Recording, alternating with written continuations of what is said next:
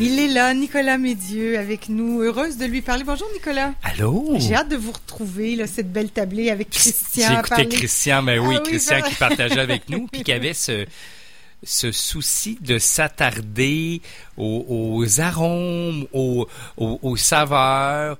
Euh, Puis ça, c'est pas donné à tout le monde, Oui, parce que le souci ou euh, comment l'intérêt, oser, euh, comment je pourrais dire, euh, mettre des, des, des mots sur Ouais. des sensations qu'on Ah ressent. ouais. Souvent, les- il- il- moi, je, Il faisait ben, vous, savez que j'enseigne et tout ça, puis moi, mon but, c'est de faire en sorte de- d'extraire de vous vos, vos, vos connaissances que vous pensez ne pas avoir, c'est-à-dire Oui, vos, oui. vos- ce que vous ressentez par rapport à, à la dégustation. Mais ça, ça Christian, je, je m'ennuie parce Oui, qu'on avait un beau partage, là, ben, toujours, ben, avec toi, toujours superbe.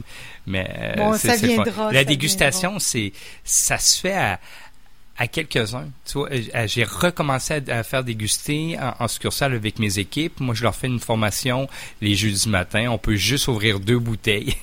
c'est mieux que zéro. À, à Euh, cause des contraintes. Ouais, parce que j'ai tout un décorum Ah de, oui, de ben- sanitaire à chaque personne. Je dois relaver. Oui, oui, oui. Ce qui me prendrait genre euh, une heure me prend trois heures finalement par rapport. Ben peu importe, on le fait, on est content et euh, c'est ça que je disais. Sais, à un moment, la dégustation se fait par partage. Moi, je trouve tel arôme. Puis ah ok l'autre il le sent. Ok c'est Ah ça oui, que tu veux dire. Ah, oui, Ah non c'est Oui, c'est oui, c'est ça vraiment vraiment vraiment vraiment en tout cas, chouette. Ça viendra, ces belles tablées Ben autour de la table des matins éphémères. Faut se le dire. Oui, oui, tout à fait. Donc, ce matin, en dégustation, euh, en onde, deux rouges, puis je vais vous parler, euh, je vais faire vraiment plus qu'un clin d'œil à, à un vin que j'ai dégusté hier en équipe, euh, en plus de ceux-là, c'est-à-dire un- vin orange. C'est rare que je veux Ah. D'un vin orange.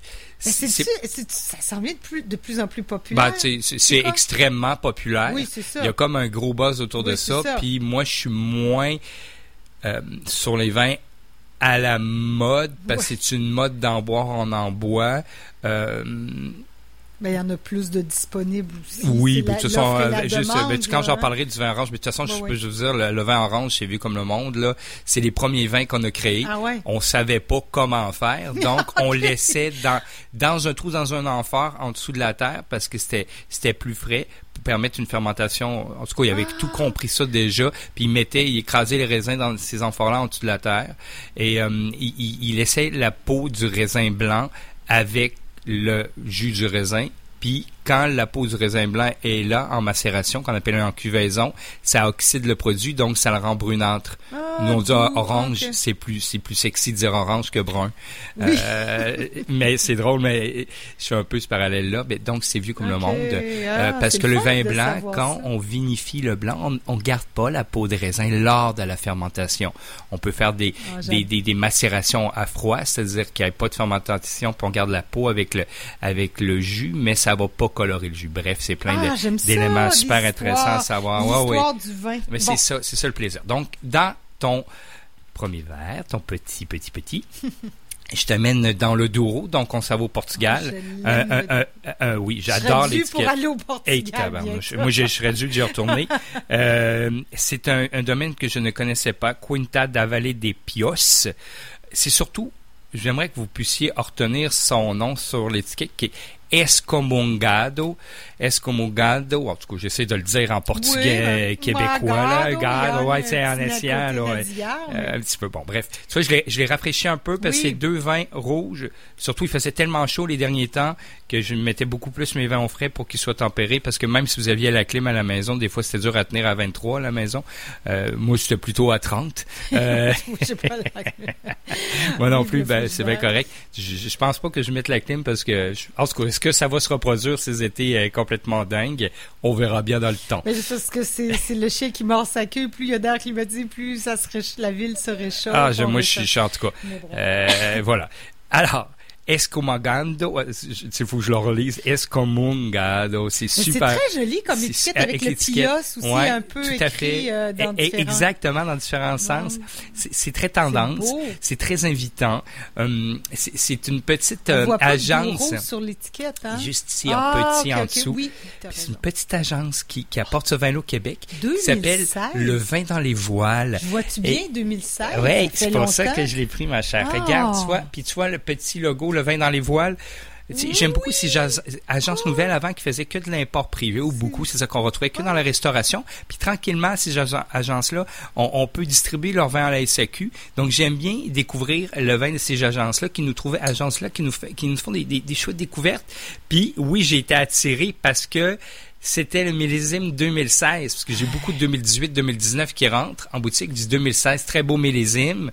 Euh, donc bref, comment ça se comporte ce vin-là? D'une part, il est au moins disponible dans 20 succursales. Tu sais, je te dis capitale nationale. Si vous nous écoutez ailleurs, il y en a quand même passablement dans la province. Donc, euh, sans moi ça. Premier-né. Oui, j'ai fait. J'ai déjà pris une gorgée. Moi, là, je suis une fan des vins portugais. Absolument. Premier-né exubérant sur la cerise confite et l'épice douce. Là, il est peut-être un peu frais dans ton verre, donc tu réchauffes, tu réchauffes un peu. Euh, mais... c'est dingue parce que, je te jure, là, je, venais, ça devient fou. Mais ça devient fou. Pour moi, je, je, voulais plus les mettre au froid, mais là, il était un peu trop frais euh, dans notre vin. je l'avais mis dans la porte du frigo. Très, très C'est-à-dire que c'est un vin que j'aimerais servir à 15 degrés. Là, dans le verre, là, il doit être même à 12, qui est un peu trop frais, mais ça, tu sais, quand, quand ton, ton, ton rouge est trop froid, comme je dis souvent à mes participants de cours, vaut mieux servir un, vin plus frais. C'est facile à réchauffer, voilà, difficile. Que, que plus chaud.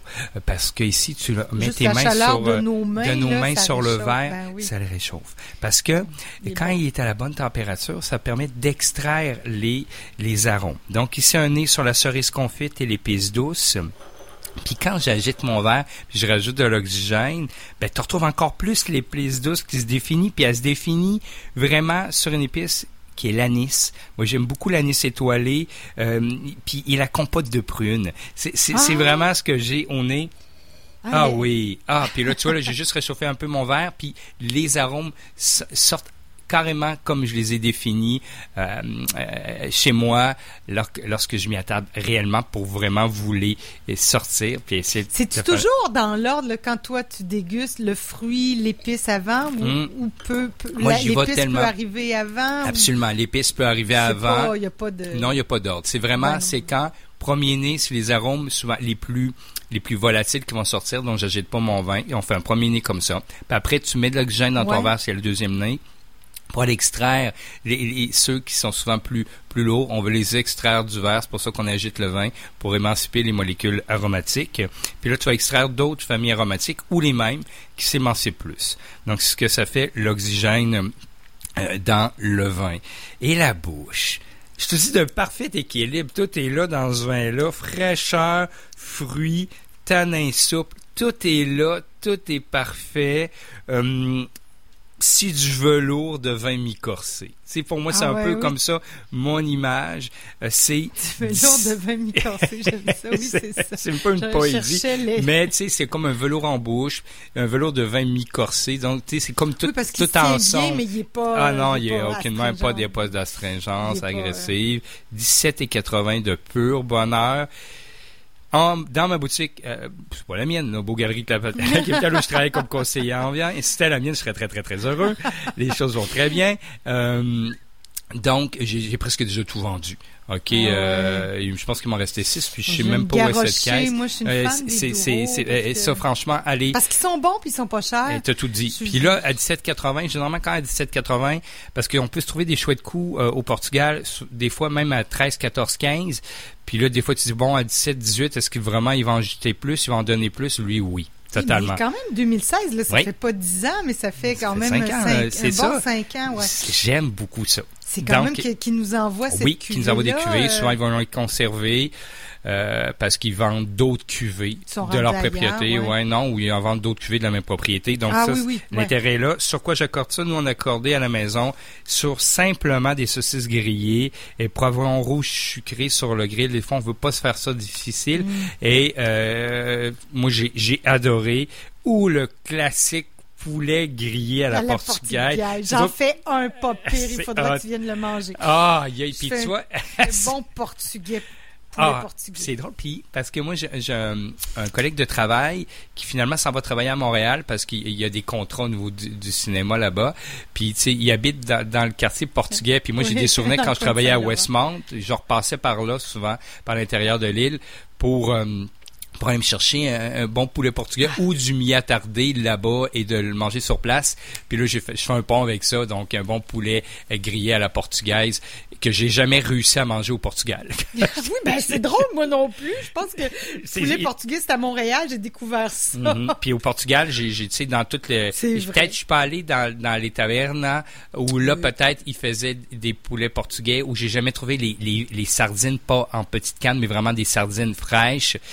Ça plus dans des tavernes genre euh, portugaises que je ne suis pas allé parce que tout le monde est, est compressé dans une petite salle. C'était hors pandémie, mais quand même, quand tu vas au Portugal, tu aimes ça manger un peu dehors parce qu'il fait tellement beau. il dit, je voulais pas m'enfermer. Bref, euh, je vous invite à, découvrir ce Quinta da Valle des Pios. Retenez plutôt Escomongado.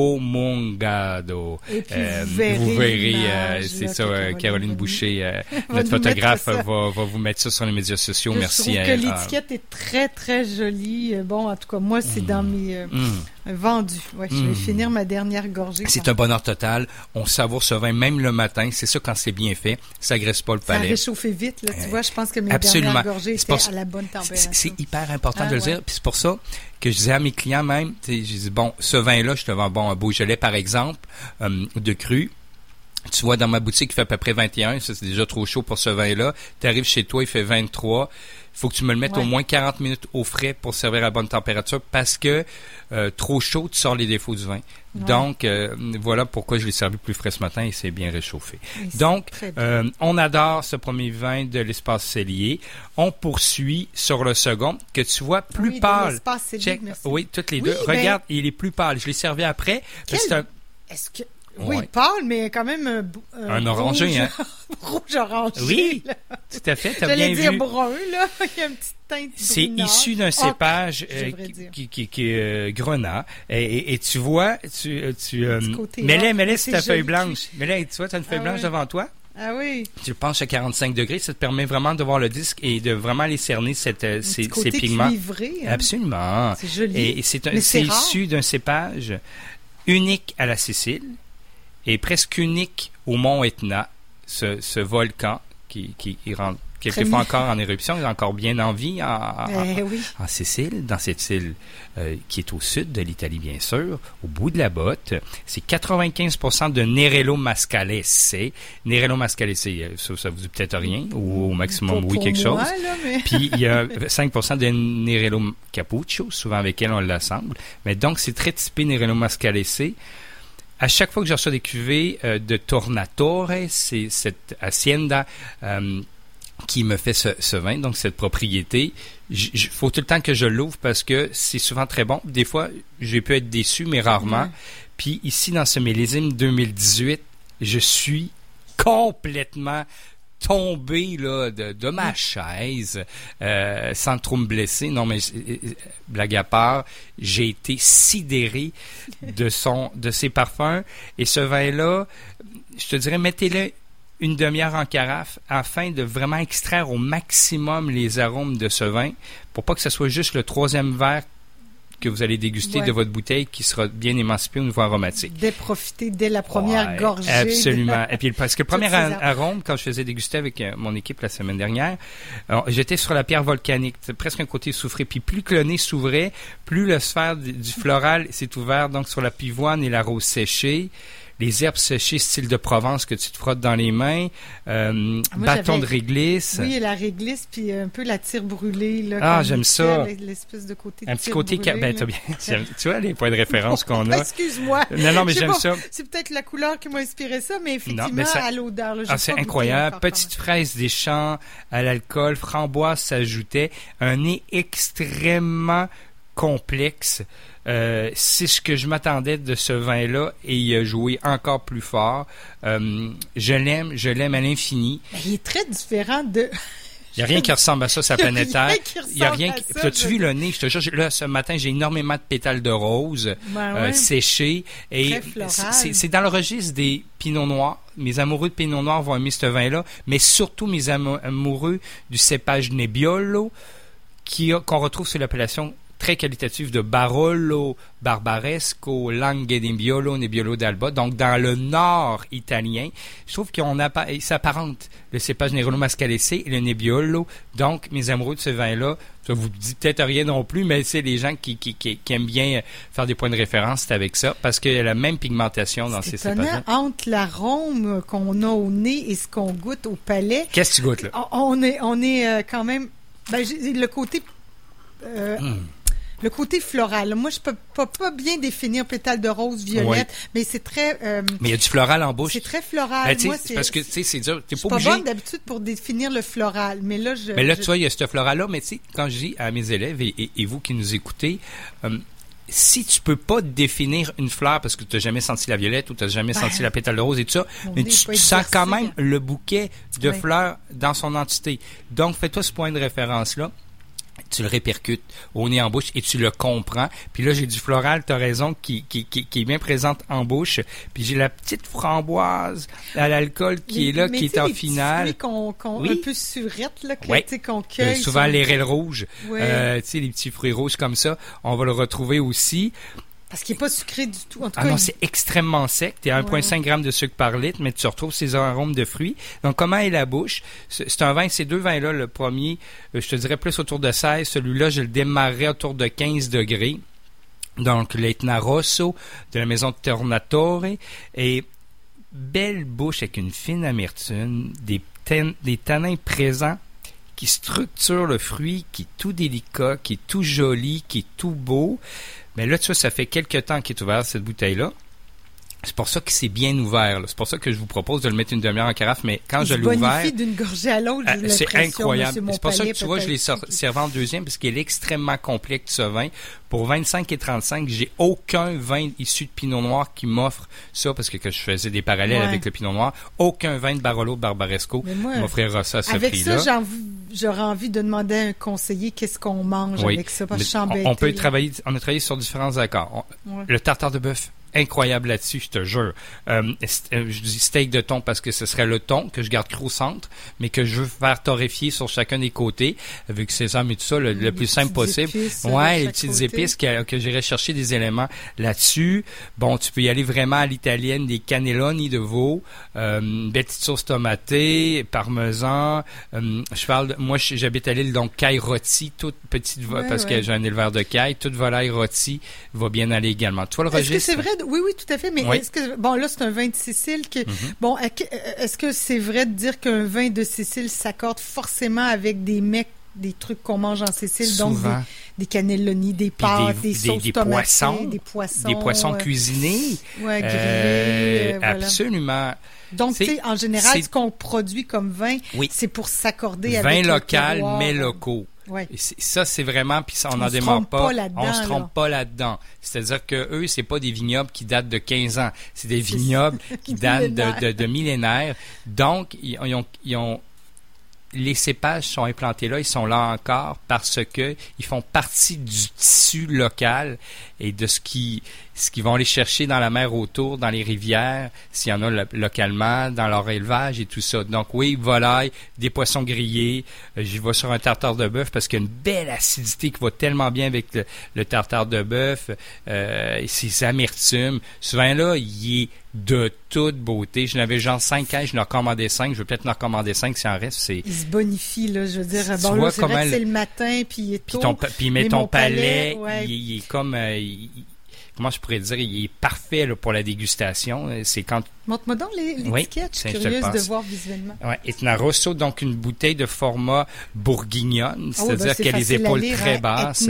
Etna Rosso, donc de hein. ce volcan Etna dans lequel le cépage Nerello Mascale s'est prospère. C'est drôle. C'est hyper bien fait. qu'un un vin qui peut pousser dans un terroir comme mm. ça, qui, qui doit être jamais allé en Sicile, mais qui doit être des dur, minéral, c'est volcanique, de la pierre. C'est juste la vigne qui pousse là-dedans. Et, que oui, c'est ça, mais que ça donne un vin aussi délicat. C'est c'est extraordinaire de, de, de, voir le résultat d'une terre aussi aride. C'est passionnant. Ouais. Euh, dans les îles Canaries également, ils font des vins. Ils ont des terroirs extrêmement volcaniques, puis ils font comme des nids dans les sols volcaniques, puis ils implantent la vigne là-dedans. Tu sais, la vigne, c'est comme je te dis, en Espagne, ok?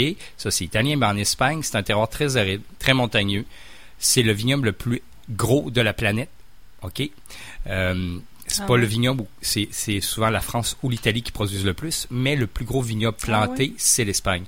Parce que il y a plein de lieux où il n'y a rien d'autre qui pousserait que la vigne. Ah, Parce que la vigne pousse dans des terroirs extrêmement arides, rocailleux.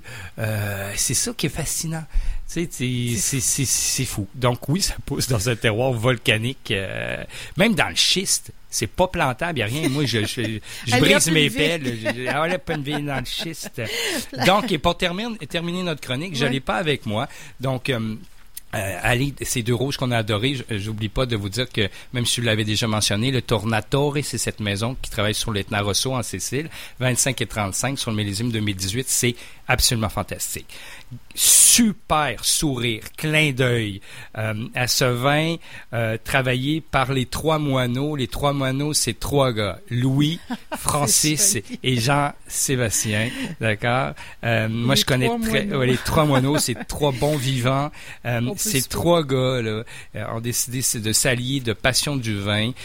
c'est Louis qui vinifie. Moi, je le connais très bien. Louis Dugas, c'est un représentant de la maison Super Vignoble Coteau-Rougemont québécois, directeur des ventes là-bas a créé, c'est-à-dire qu'il va aller chercher des raisins. Il va acheter des raisins à des producteurs. Lui, il est positionné en Ontario, même s'il est québécois, avec ses deux potes québécois. Il y a plein de contacts là-bas. Il va acheter des raisins. Ici, moi, j'ai pris majoritairement mes raisins dans Whitemount Ridge, qui est vraiment une sous-zone ontarienne hyper qualitative. Et il va créer des cuvées ah sous le nom des trois moineaux. Là, ça a été vinifié chez Mégalomaniac parce que lui, il n'a pas d'infrastructure. Lui, c'est un passionné puis c'est un maître. Je le trouve, c'est un, c'est un maître des vinifs. Louis Gars ah et, ses amis là, qui vont travailler avec lui au niveau de, de l'image de marque, au niveau de tout ça. Euh, un est chef, l'autre est, est, pour dans le marketing. Il se complète, ah parfaitement. Puis c'est une cuvée donc que je vous parlais en, en début d'émission, travailler en vin orange, c'est 100% du Vidal, le cépage, qui est un vidage, c'est un hybride français, très bien implanté en Ontario et également au Québec.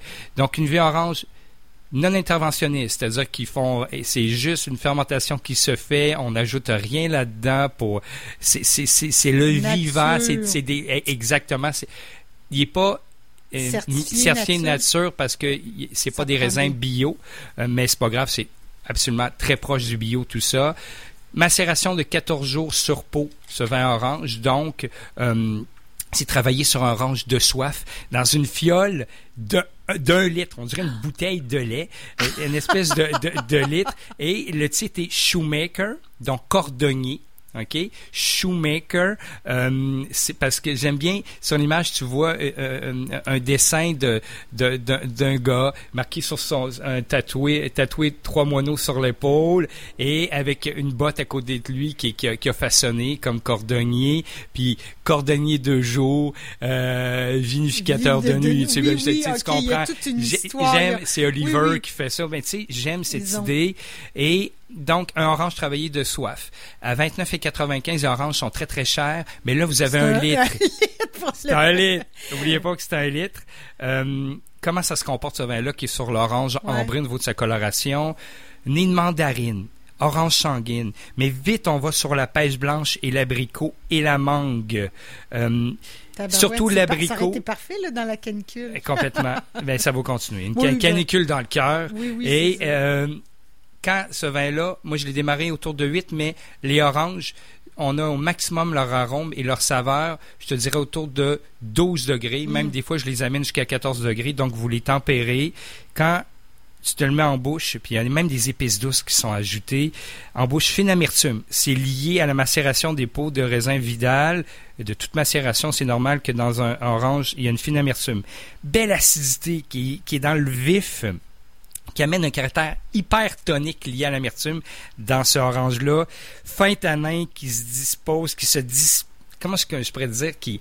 Hum, qui, qui, se répand et qui structure ce, vin que j'aime énormément. Tu sais, euh, c'est superbe. Euh, beau orange, très beau orange. Merci Louis. Je manque de mots. Je ne l'ai pas ici face à moi dans le verre, mais j'ai des beaux souvenirs d'ailleurs de mes dégustations avec mes collègues. Donc, un orange de soif qui est pas dépourvu de personnalité.